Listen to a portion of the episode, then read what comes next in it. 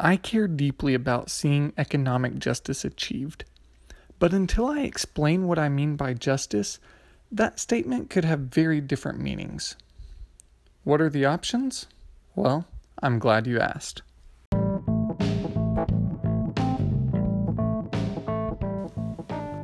I'm Josiah Holland, born in 1996, and the last four of my social security number are none your business.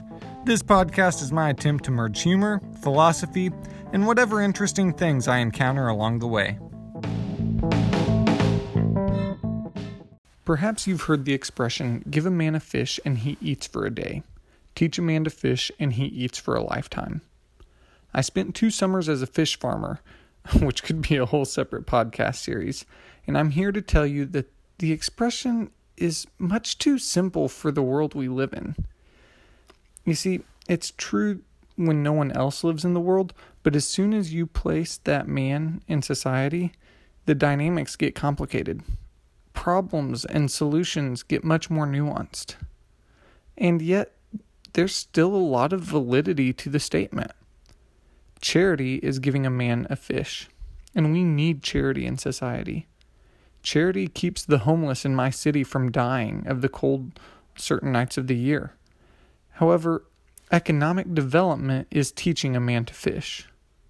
Or you could call it capacity building. And there are lots of types of capacity education, knowing how to fish, financial capital, having the money to invest in a good fishing rod social capital, knowing people who will let you fish from their dock. But is capacity building enough? When it's holistic and sustained, perhaps. But let's think about the guy we just taught to fish. Does he have access to a rod? If we give him one, where does he get a new one when the one we gave him breaks? Does he have a bucket to put his fish in? Or will he only ever be able to catch one fish each time he goes fishing? Does he have a lake to fish at? How will he get there? And once there, will he be allowed to fish in it? Will there be fish in the lake? Or has it been overfished? Soon, we're not just interested in developing this man's capacity, we're interested in ensuring economic justice on his behalf. He could have all the capacity in the world, but not be able to make good on it because of a broken system. One of my favorite books is The Locust Effect. It's written by Gary Haugen, the founder of International Justice Mission, or IJM, and he uses stories along with data to show how vulnerable the world's poor are. The title of the book is a metaphor. You can grow a beautiful, lush garden, but if you can't protect it from a swarm of locusts, you're at risk of waking up one morning to nothing but bare stems. Forget the vegetables, you're not even left with the leaves. So, why even try to grow a garden if you know the locusts are coming and you can't stop them? This is the same question many of the world's poor ask themselves every day. Two years ago, I traveled to Sierra Leone to work with farming cooperatives and village savings and loans associations. One farming cooperative of blind men had just experienced their own version of locust. But instead of locusts, a different pest was responsible. These farmers had adopted composting methods and followed our directions on systematically spacing the rows of corn maize. And this is no small task, especially when you're blind. it's hard enough when you've got eyes. Um, but in this teaching a man to fish metaphor, we had taught them to fish. But the day before they were planning to harvest, and they had a lot to harvest, a pack of monkeys came and ate everything. Three months of work gone. They had invested more than time, they had invested financially, and they had nothing to show for it. What good is it to know how to fish if you can't hold on to what you catch?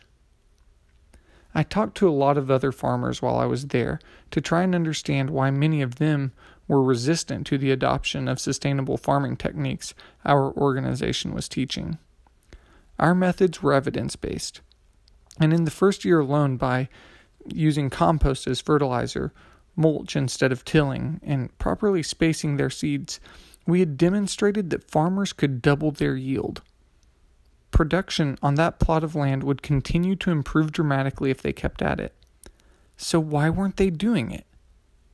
Well, it turned out a whole number of reasons. They weren't stupid. Rather, we were the ignorant ones to think that it was so simple. First, this method requires a lot of work and upkeep. Most of these farmers had multiple plots of land far from their homes. Walking an hour both directions was a big commitment.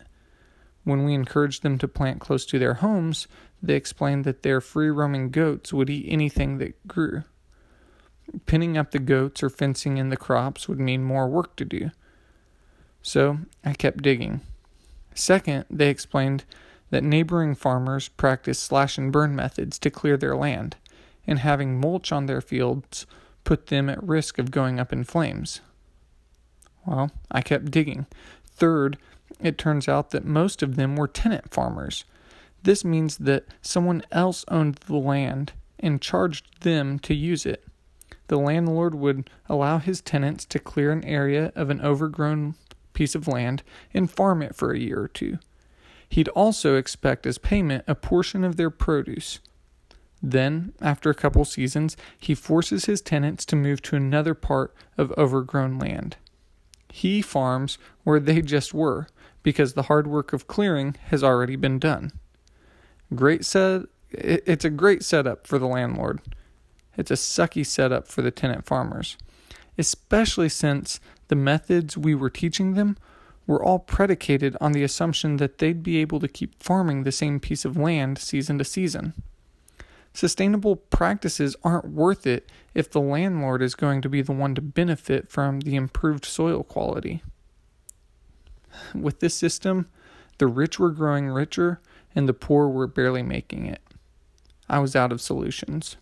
Sure, we could teach people to plant close to home and build fences around their crops, but until the system of tenant farming was replaced with something more equitable and sustainable, slash and burn agriculture would continue to put mulched fields at risk of going up in flame, and the landlords would benefit from the sustainable practices of the tenants, meaning no one would adopt our techniques.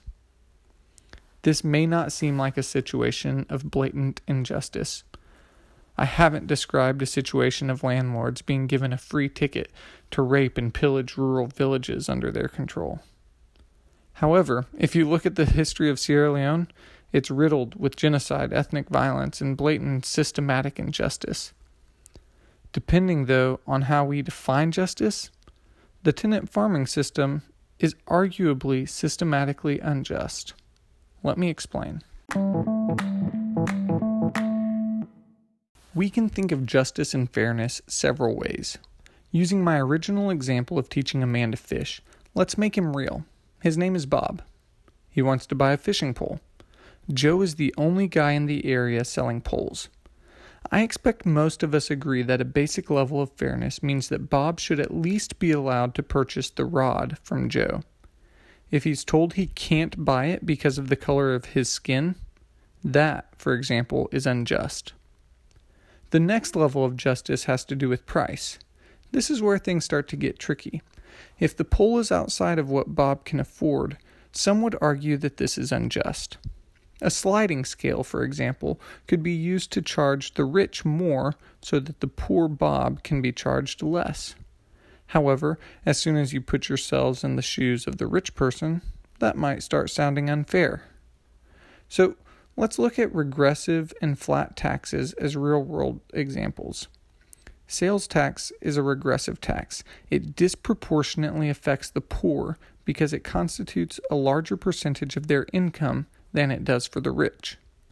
Federal payroll tax, however, is a flat tax. If you're making minimum wage, you get taxed at 6.2%. If you make $100 an hour, you get taxed 6.2%. So, back to Bob, maybe instead of charging a fixed rate, Joe could charge him a percentage of his income. But it turns out that some would argue that we can do even better. The rich guy in Bob's neighborhood really won't like this idea, but it's basically that of redistribution. A progressive tax example is that of federal income tax brackets. In theory, you're supposed to pay a higher percentage the higher your income. This means that poor Bob might only have to pay 10% of his income for the fishing rod, but his richer neighbor would be charged 15% of his income for the pole. A free market system isn't regulated like taxes, though.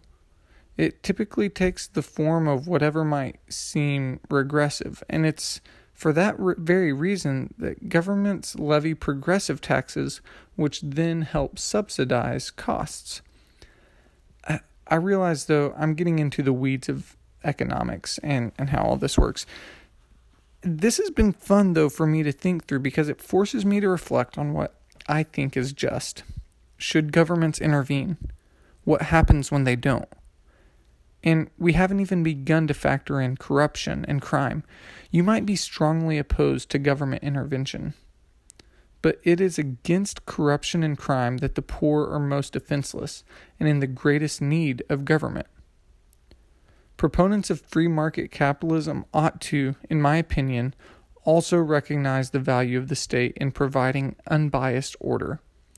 The Heritage Foundation is a relatively conservative Washington, D.C. think tank, and they've comprised 12 measures of economic freedom. The first four are property rights, government integrity, and judicial effectiveness. Crap, I realize that's the first three. But the point still stands. I'll never be an anarchist for a number of reasons, but I definitely won't turn to anarchy in pursuit of freedom. It's only under the constraint of authority that freedom can actually exist. If you don't believe me, look at the mess colonialists left when they pulled out of African colonies in the mid 1900s. By 1960, I'm pretty sure every African country had been liberated. Really, though, this just meant that a vacuum of governance had been created. Some countries managed to fill this governance gap better than others, but none of them had been left particularly well positioned for the task. This is why I think Africa as a continent has generally had such a hard time catching up with Western countries. But if you fix the systems, economic freedom improves, thereby reducing poverty. By creating economic justice through the protection of property rights, preservation of government integrity, and ensuring judicial effectiveness, people's lives get better. But all of that takes money. So, how does a poor country change its systems without money? The World Bank tries to facilitate it with what they call cost uh, structural readjustments, uh, or essentially loans made contingent on investments in systematic improvement. And does it help? Well, it depends who you ask. If it were this easy, we'd be free of poverty. But we aren't because the world is complex. It is because of this complexity that charity isn't enough, nor is capacity building. It is because of this complexity that IJM, or International Justice Mission, must continue its fight on behalf of the world's poor. You and I must commit ourselves to pursuing economic justice within our spheres of influence, and perhaps it will catch on. Mahatma Gandhi famously said, Be the change you wish to see in the world. I'd like to wager that if you replace change in that sentence with justice, you'll get both.